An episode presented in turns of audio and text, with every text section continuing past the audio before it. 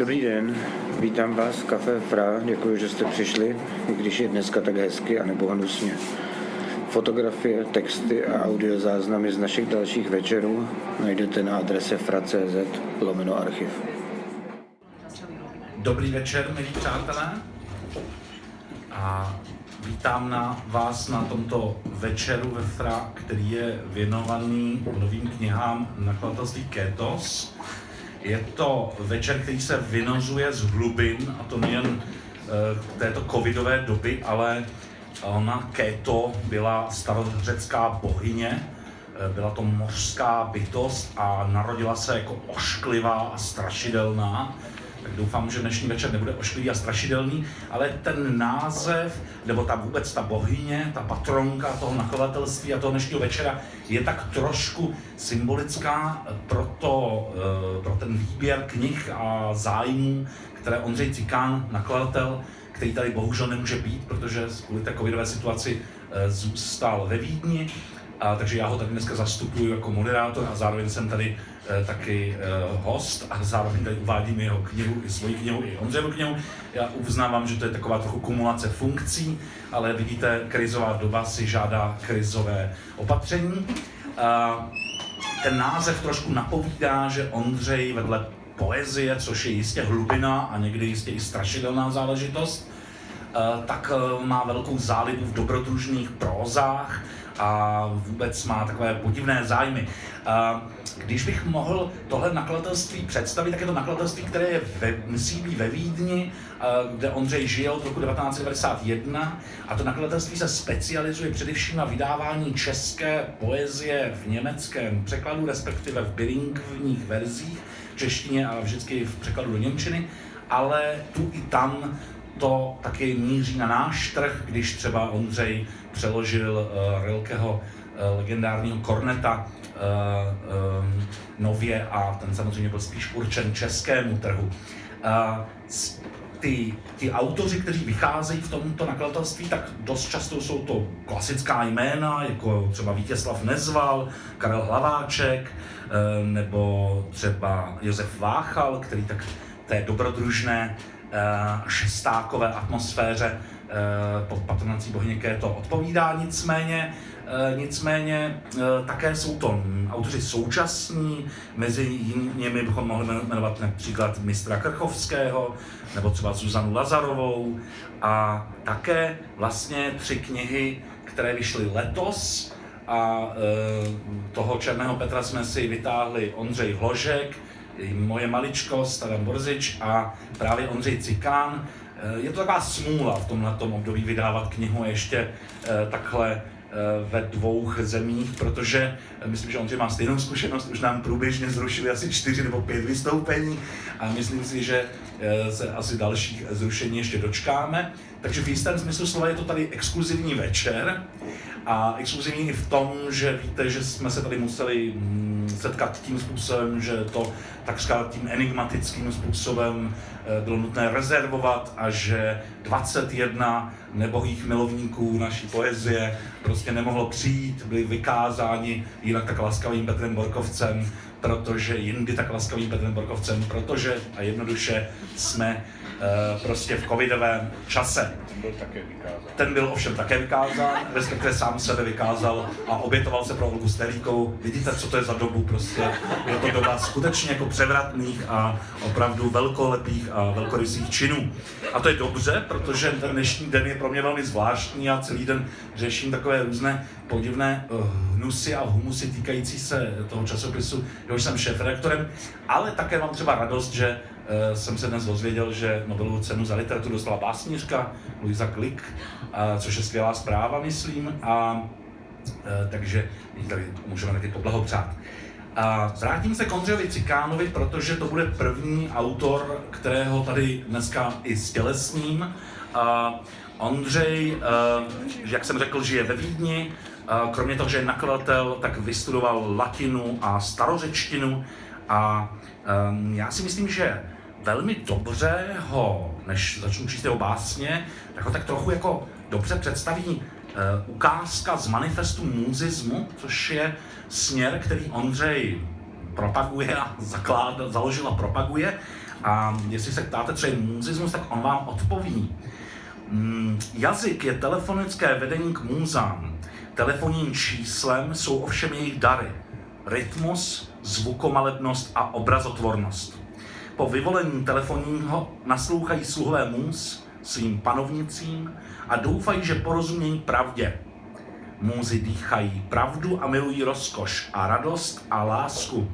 Kde tyto tři zásadní krásy života charitky schází, tam se můzy neobjeví.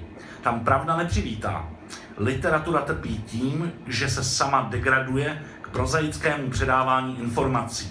Literatura bude nesmrtelná, když bude využívat všechny poetické možnosti jazyka. Takže vidíte, že Ondřej to napálil z vysoka.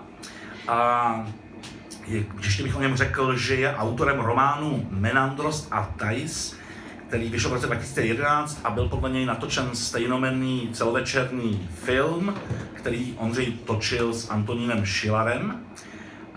Ondřej mi ten film trochu představoval a já už jsem toho hrozně moc zapomněl, vím jenom, že se tam po Praze a po Vídni pohybují postavy v antických převlecích, ale možná, že to opravdu strašně przním, takže radši si to normálně přečtěte.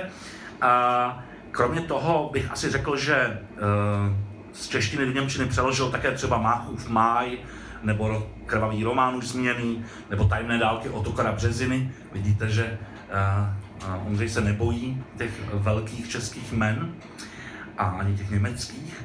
A v češtině a vlastně jako bilingvně vyjde nyní poprvé Ondřejova prvotina, která má velmi chutný název Nejsladší potrava. A já teď z téhleté jeho sbírky, kterou tady bohužel nemáme, protože s Ondřejem zůstal i náklad mých Ondřejových a Ondřejových knih ve Vídni. Jak vidíte, opět ta krizová doba si žádá tyhle ty hlubinné přemety, tak přečtu pár básní, které vyšly jak jinak než v tvaru. Výtah 1. No jistě, že mám tě rád, pára se zvedá, při přípravě vývaru, rohatá potvoro, tak konečně zmlkni. Byť vaříme na spóro, krev se jednou srazí, ty poklice šedá. Já prosím tě strašně, jak neprší z výparů, z těch budoucích světlušek, budoucích mračen. Ať urve se výtah, ať do sklepu vtlačen nám poskytne z podsvětí kapičku nektaru. Tam na půdě, tenkrát, při střílení holubů, si mě chtěla obejmout. Teď těžko je mi a pomalu po schodech klesají k zemi, bych nikdy si nemyslel, že padám na hubu. Kry. Trup lodi pozvolna drtí se v krách. Ne já, to oceán pod ráhnem vrávorá. Hejno tvých racků je poslední závora, ve snu jsem pro tebe probíral hrách. Neklidná ruka mi přibrzla klanový, nevadí, vyměním tvůj úsměv za nový. Bez prstů dosáhnu dál, ale cedrový trup sněhu vzpomínek vrávorá v krách. Zdouvá se jíní a pokládá paluby, ledové květiny lepí se na zuby, půlnoci oblékla životek na ruby, polibek bezertů, zlomený práh. Konec. Je konec, plachá orchideo, z průvanů plochých pyramid a vrcholem je květ tvůj čeho? S kamenělou holubicí. Osvítil zhaslý hromosvod, sopečný popel na jediném dně. Já nechci vidět, chci jen snít. I splašení koníci prchající před vlastním stínem. Vložte mi do duše klid 8 000 metrů vysokého sloupce mořských vod. A poslední báseň, Temnota. Nastala temnota bez dechu spící, schoulená do koutů bezedných rých, do mělčin mlčících zátok a za mě by stačilo, kdyby ty útesy ztratily tvar. Zábleskem slepoty zaťaté do země, pak prosil bych podzemní potoky tuše a rosu náměsíčního mechu na kotvících lodích, aby tu pozvedli hedvábí par. A tiše, tiše, víčkem oka bych se konečně dotknul krajky tvé duše, uhnané, po dechu lapající, uhnané do plání mlhavých. Tak, to byl Ondřej Cikán ze sbírky Nejsladší potrava. A teď přejdeme k dalšímu Ondřejovi, který je tady vedle mě, se na něj tady připravím tahák, a s Ondřejem Hložkem, básníkem, pořadatelem kulturních akcí, literárním kritikem, se vydáme do Opavy a necháme se vtáhnout do tajů v jedné vily, která se jmenuje Trautesheim, říkám to správně, Ondřej, a co nás za stíny a tajemství v téhle česko-německé vile, takže už chápete, proč se to rovnou objevuje i česko-německy, je to příhodné. Co nás čeká, tak to nám za chvíli představí Ondřej sám. Ondřej, já tě tady vítám a předávám ti slovo. Dobrý večer všem přítomným.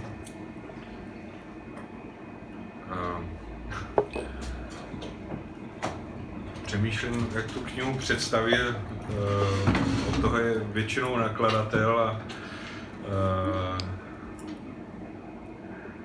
já jsem Adamovi pár dnů před naším setkáním teda něco k tomu posílal a jsem hrozně rád, že mě v tom nechal takhle vykoupat, že si k tomu nic nepřipravil, takže mu děkuji.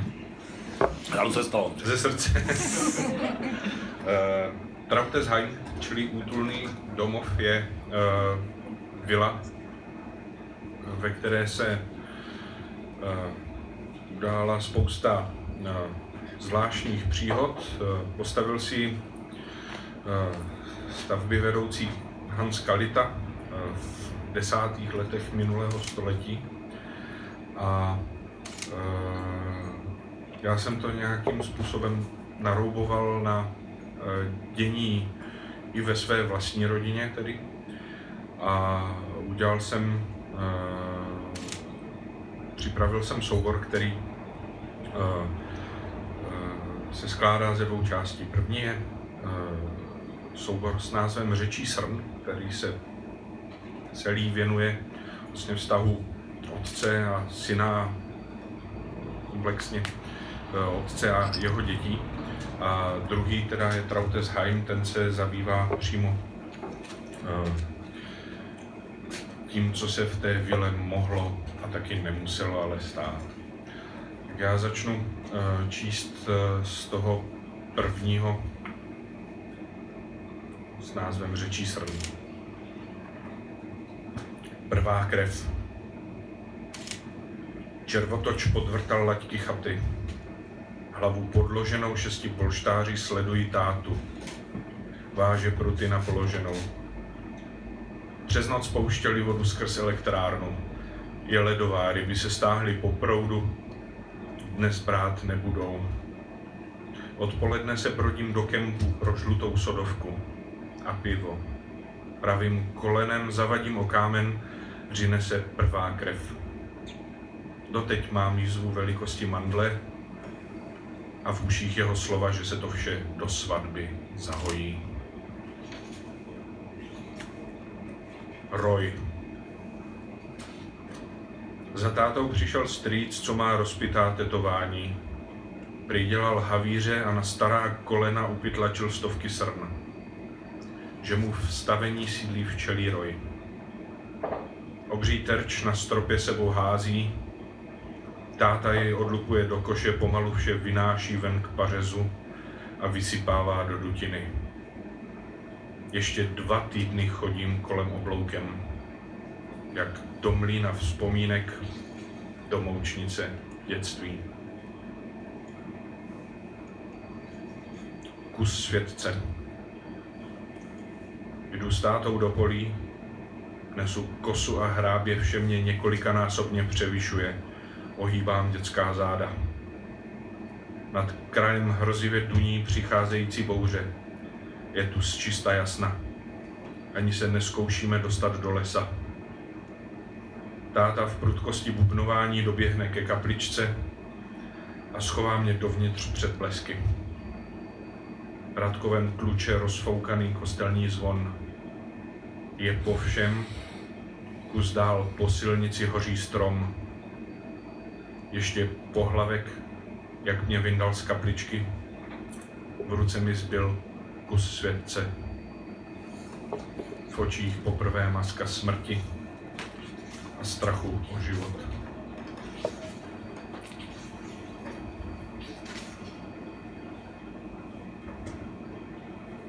Stále zeje. Obě své děti jsem obětoval městu místo lesu. A mohl jsem jinak, ale kdo mohl vědět, že jejich tváře rozsekají lidé dřív než větve borovic.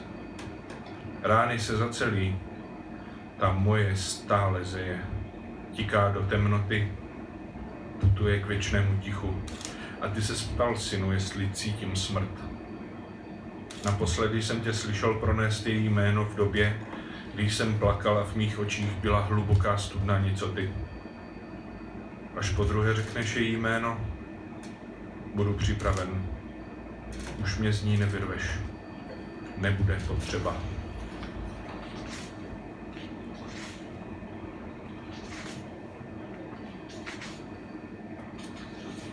Řečí srn.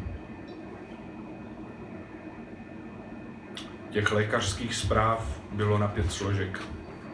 Srdce, mozek, koma vigile, rybářský lístek neprocvaknutý na sezónu, pečlivě složené kapesníky, manžetové knoflíčky, prázdná peněženka s 5 korunou a žetonem do nákupního vozíku.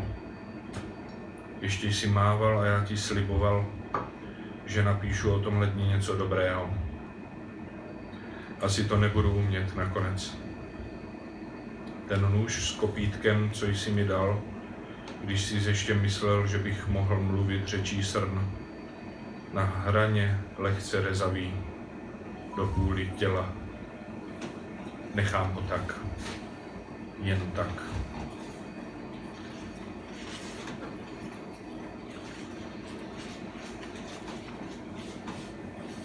Trautesheim.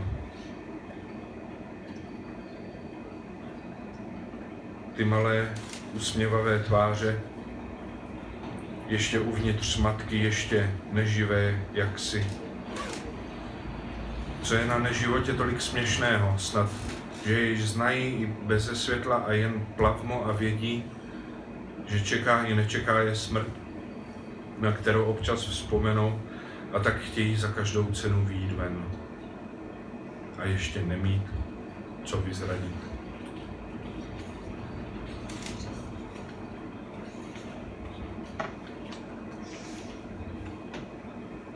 Ta svatební fotka, půlnoční snacha a příliš hubený syn, to, co jsme spolu nikdy neměli. Tolik lásky, co se vedrala a zasedla místo porozumu. Na jejich kolenou leží levá ruka sevřená. Věděl jsi to tehdy, když jsi odplivoval před životem? Příčný řez krkem. Dýchej světlo, hlavu nahoru, údy zasadit, zalévat nepravidelně. Vyklíčí 2 měchy spojené jednou touhou, natolik marnou, jako je něha.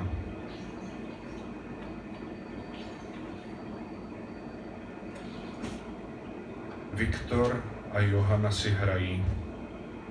Dávný chlad skleněnek pálí je v dlaních. My se budeme stěhovat. V bílé místnosti stojí jen zotvírané kufry. Zahrada s důlkem je prázdná.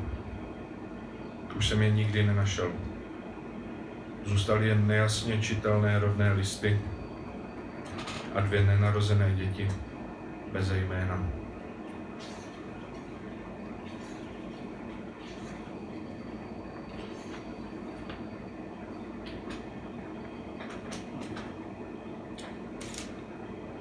Nemá ráda své tváře, zatnutou čelist, vystouplé zuby, ale stále je ukazuje ve smíchu. Přepečlivě žehlí, prádlo kropí a skládá na hromádky a lehkým krokem tančí kolem zatuchlé skříně i v 80. Za den řekne 2 věty. Jen 2.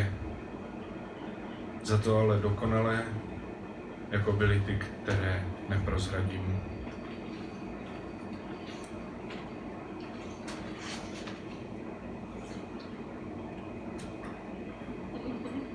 Nikdy to neskončí jinak. Strachem od druhého, pak o sebe. Co máš, co umírat? A pod zemí popelí se naše ruce tiše navzájem.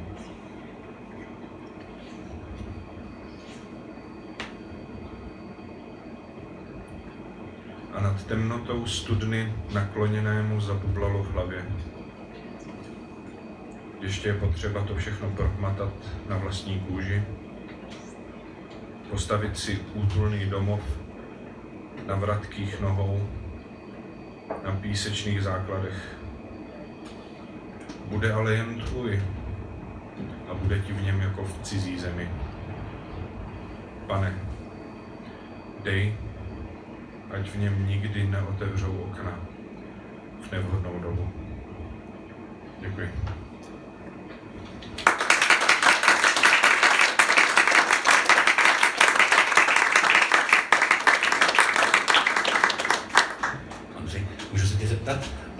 Proč tě vlastně oslovila tahle vila?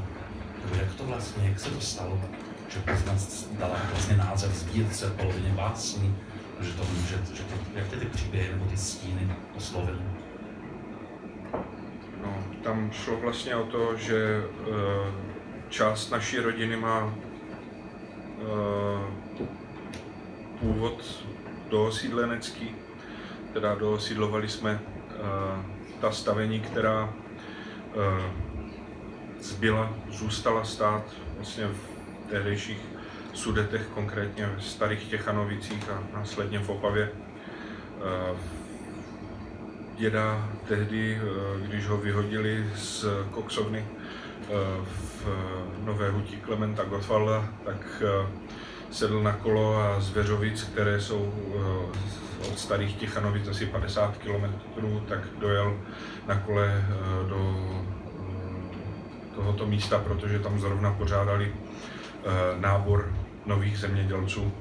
A on se zastavil u prvního, toho nejrozbořenějšího statku, kde byly tehdy vlastně dvě neodsunuté Němky a ukázal prstem a starostovi tehdejšího revolučního národního výboru řekl, že si vezme tenhle ten statek, za což ho babička dlouhé roky ještě proklínala, protože na ní, na celém tom stavení bylo práce jako na kostele.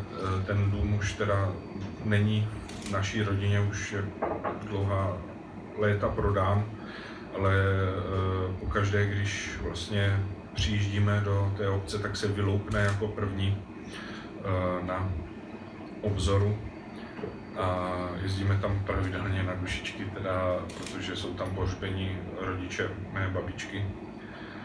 A Trautesheim, protože vlastně ta vila měla podobný osud, jako byl osud celé té sudecké, vlastně doosídlenecké kompanie. A já jsem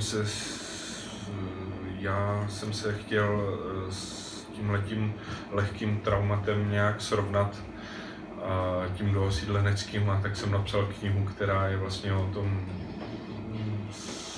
o ztrátě území, ztrátě lidí, vlastně nenalezení potomků, vlastně ta nemožnost je mít třeba, a o tom, jak se celé ty věci vlastně kolem toho mají. Děkuji. Tak to byla Ondřejova nová ukázky z Ondřejovy nové sbírky. A teď jsem v té trapné roli, že mám uvádět sám sebe. A já jenom ještě řeknu k té Ondřejově sbírce, že tuším, že to překládal Ondřej Cikán, je to tak? A tu mojí knihu Dějiny nitě, které Ondřej Cikán dal podtitul Proti démonům, což je z jednoho verše té knihy, tak ji překládala Martina Lisa, kterou tímto aspoň takhle virtuálně, takhle na dálku zdravím. A já k tomu jenom řeknu tolik, že já jsem vlastně původně tuhle knížku vůbec nechtěl vydat. Byl to takový deník, je to takový 20 zpěvů, které jsem psal v době, než jsem začal pořádně pracovat na zábavových zrcadlech.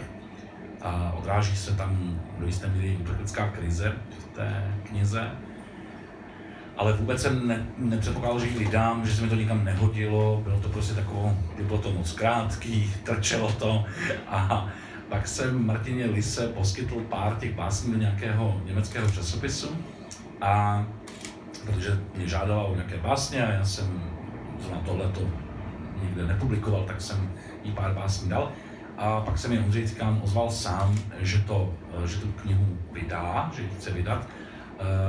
Ještě s tím byly takové různé trampoty, protože Ondřej si vymyslel, že by bylo dobré k tomu, abych tomu napsal esej. Já jsem ho skutečně napsal, ten esej se jmenoval Orfická cesta, ale ten esej se nakonec do té knihy nedostal, protože zase byl moc dlouhý a nelíbil se tomu společníkovi.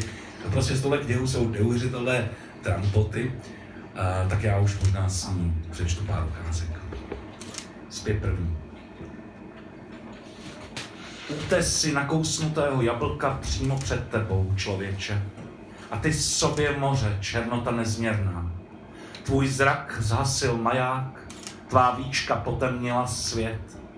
Tvá spící tvář je váza, kterou na pohřeb veze ve voze štílá ruka s paterem prstenů a tepanou vosou na jednom z nich.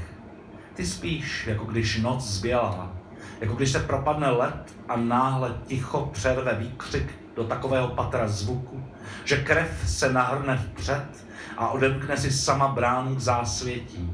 Ty spíš a před tvými rty nakouslé jablko se vznáší oparu, kolem něj prstenec nad Saturnův a víření jedovatých bodlin, magnetické kroužení. Ono je to čekání. Jako když čeká dívka před muzeem, nemá žádný výraz, ztratila ho zraní kávou, zbytek vylila do dřezu, naklonila se nad ním, jako kdyby měla zvracet, ale neučinila tak. Nebo je to čekání na náhorní plošině, vrt budoucí říše, klíčící, rašící, nebo je to smích chrstnutý na dno studny nedbale, nebo je to zapomenuté gesto, které má vyplavat, až vody opadnou a na špici zůstane ptačí trus. Nelze nakousnout a neskousnout. Byla to zkušenost neskušeného spáče, dítěte z alabastru chvíle, není minulost, jen čirá přítomnost. To vědí plačky, které zeleným větrům dělají doprovod. To vědí ozvěny, kterým předehra není vhod. Kousni. Kousni a košuj. Mlč do vnitřností, do mléčných stěn spirály. Je čas probudit zrcadlo. Setřeš prach, jako když pohladíš struny naježeného ticha. Pomalu se obrátíš a vpluješ do sebe, bez sebe. Jen tak se odvinou dějiny nitě, jen tak se loutky dají do pohybu a zjeví se pravdivá stínohra čar, kabelů, pout a provazů, aby konečně zazněla hudba, nikoli režisérova hlasu, nýbrž oné hlubiny jediné hry. Dny a noci přichází z hlubiny vesmíru, nikoli z ocelárny. Už nevědí. Na displejích snad se ukazuje delfín jako smějící obluda, ale smrt jeho milovaného druha táhlý stesk podél pobřeží nezní. Nevidí, že druhý je první, neslyší, jak moře vynáší na břeh těla a pláče. Ráno kartáček opisuje křivku úst a zrcadlo snímá pěnu a zářivku. Tak zrcadlo je slepé jako ucho a ucho nezrcadlí. Jen perlí den do sebe zavinutý. Pod postelí rytina s černým a bílým miminem. Jenže černá je bílá, bílá černá, to vědí hadi na holi, i ženy v šátcích na poli, dokonce i vlaštovky písmen, to znají ti, které slast nebolí. Kde je tvůj bratr? Kde máš bratra? V kasínu? Na dvoře krmí slepice? A je s ním slunce nebo noc? Počechrej trochu hlínu, prohrábni si vlasy, vystuš je, gel je na stole pod lampou, zatři třeba sníh. Co je ti do cizí veřejí? Ty veřejně vstáváš, sedíš, chodíš, spíš a pořád spíš. Ty jsi spaní, které neodpovídá. Ty neslyšíš ani jednu otázku, ani jeden šepot, ani jednu trhlinu, ani jeden zlikot, dokonce ani radost.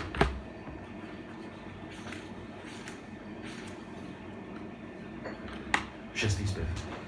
Nakláním se k slunci, rozpouštím se v měsíci, jsem cípem východní oblohy, namočeným v dlouhé řece, mé slovo je prašná cesta. Pojď tedy a vyslov mezi prostoru své dlouhé a štíhlé prsty, takové prý básník mít mám. Protože nyní z tohoto mezi, z této meze, je třeba šít rychleji potok i zpěv. Víš, že tomu tak chce oheň nikoli rudě apokalyptického úplníku, ani doutnající hněv této dusné země, jen čistý plamen, tančící kost, to úplné zatmění zřetězených kol, jas, z něhož obhlíží návrší prohlubeň, růži i věž, tvé velkoryse žárlivé oko, ryzí svit pouštní hvězdy, dunu úsvitu, jejíž křivky napínáš, vedeš, trháš a sceluješ, abys umořil hlad jazyka svinutého do srdce. A zas jako plachta míříš do liturgických samot onoho moře druhých, hlasu z druhého břehu, přítomnosti nejtěžší. Tak uprostřed tramvají a strašných zpráv dovoláváš se čirosti kruhu, abys usílil sobě ono vlastní mezi, přechod svítání do krajního světla.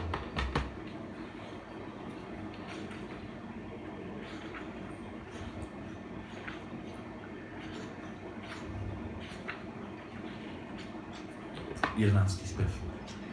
Já je druhý. Buď ho probudíš, nebo spí jako zařezaný.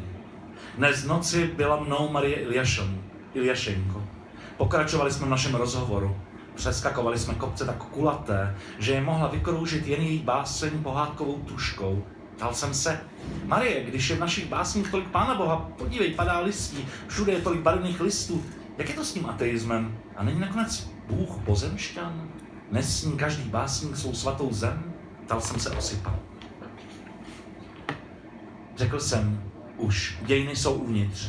V zástěře, v dílně, v montovně. Na pláži, na hranici, v nádražní hale, v kongresu, v senátu, u soudu, v uchu, v nosu, pod víčkem. Proto se ptej sám sebe. Proto se poznávej, se sebou mluv a sobě domlouvej. Tam někde ve sklepě, v díře na zahradě, v koutě plném hraček, tam někde je druhý, zamčený, uzavřený, stuhlý, zmučený, zmrzlý. I z posvátného Hadisu praví Apollon. Kdo pozná sám sebe, poznal svého pána.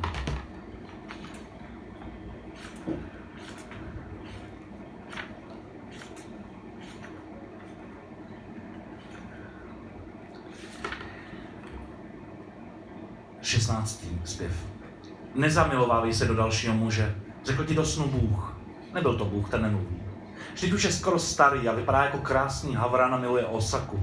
Mysli, co by z toho asi zešlo. Šálek saké v rychlíku a pak dopisy adresované noci. Mysli raději na starého kněze, na pozdvihování hostie a teplou skvrnu v hrudi. Mysli na to, jak přijal ty dva, s jak noblesní něhou ti dovolil milovat mladě. Vůbec nemysli na žádného starého muže současném vtělení. Mysli na těžké dveře, které ti ukázal soudce ti. Mysli na Karla Gustava Junga, když tesal Bollingen, jak padal do košů na sny, potápěl se do gnostických moří a vracel se domů promoklý na kost a Emma nebo Tony ho pak balili do deky. Mysli na kázeň a odvahu, protože doba je zlá a ty z čaroděj a lesů se dnes už nikdo nebojí. Nevadí, že jsi básník, i ten může zmoudřet, dokonce při zachování horkého zřídla lásky. A mysli na mistra, toto jsou jeho básně. Daroval ti přízy a chce, aby stkal. Proto pilně piš a o Japonsku je tiše s ním. Poslední dvě. 18. zpěv. Mlčení předchází moudrosti. Odmlka školí ducha zralosti. A tohle ti vykecali okurky nebo švestky. Dobře, mám dojem, že jsem neuměl včas škrtnout cirkou. A když se žárovka roztříštila na kusy, zrovna v Paříži byl pátek 13. Islámský stát zmasakroval 130 lidí na koncertě metalové skupiny, zůstal si duchem opodál, protože si sobě měl kokain a ten přehlušil všechen smutek a tak si vůbec nic nepsal, dobře, že tak. A poslední 20. zpěv. Čteš listu, který v tobě napsal romanopisec duše. Byl to LN nebo JN? Mám dnes rozšířené vědomí jako tulák. Těžké je zacelit střepy v jediný vinný lis. Utekl si rozumu i dogmatu a teď ponechán s křištálovou koulí a cikánskými kartami žiješ, aby zrcadlil vlny kosmu. Zrcadlit je ovšem můžeš jen, když budeš jednoho srdce. Jinak tvůj spor se strohou cestou bude čirý klam. Růži labirintu rozevře jen dech něhy. A čteš dál. Třeštící anděli, zmuž se. Je třeba lanka, snad tenkého, leč pevného, abys utáhl dům, loď, slunce. A komu se zdá, že jsem ztracen v obrazech, nech vzpomene, že žijeme v zemi, kde si prezident kupuje v řeznictví prasečí hlavu a z dětí uprchlíků kuje živé štíty, aby nás uchránil před soucitem. Děkuji za pozornost.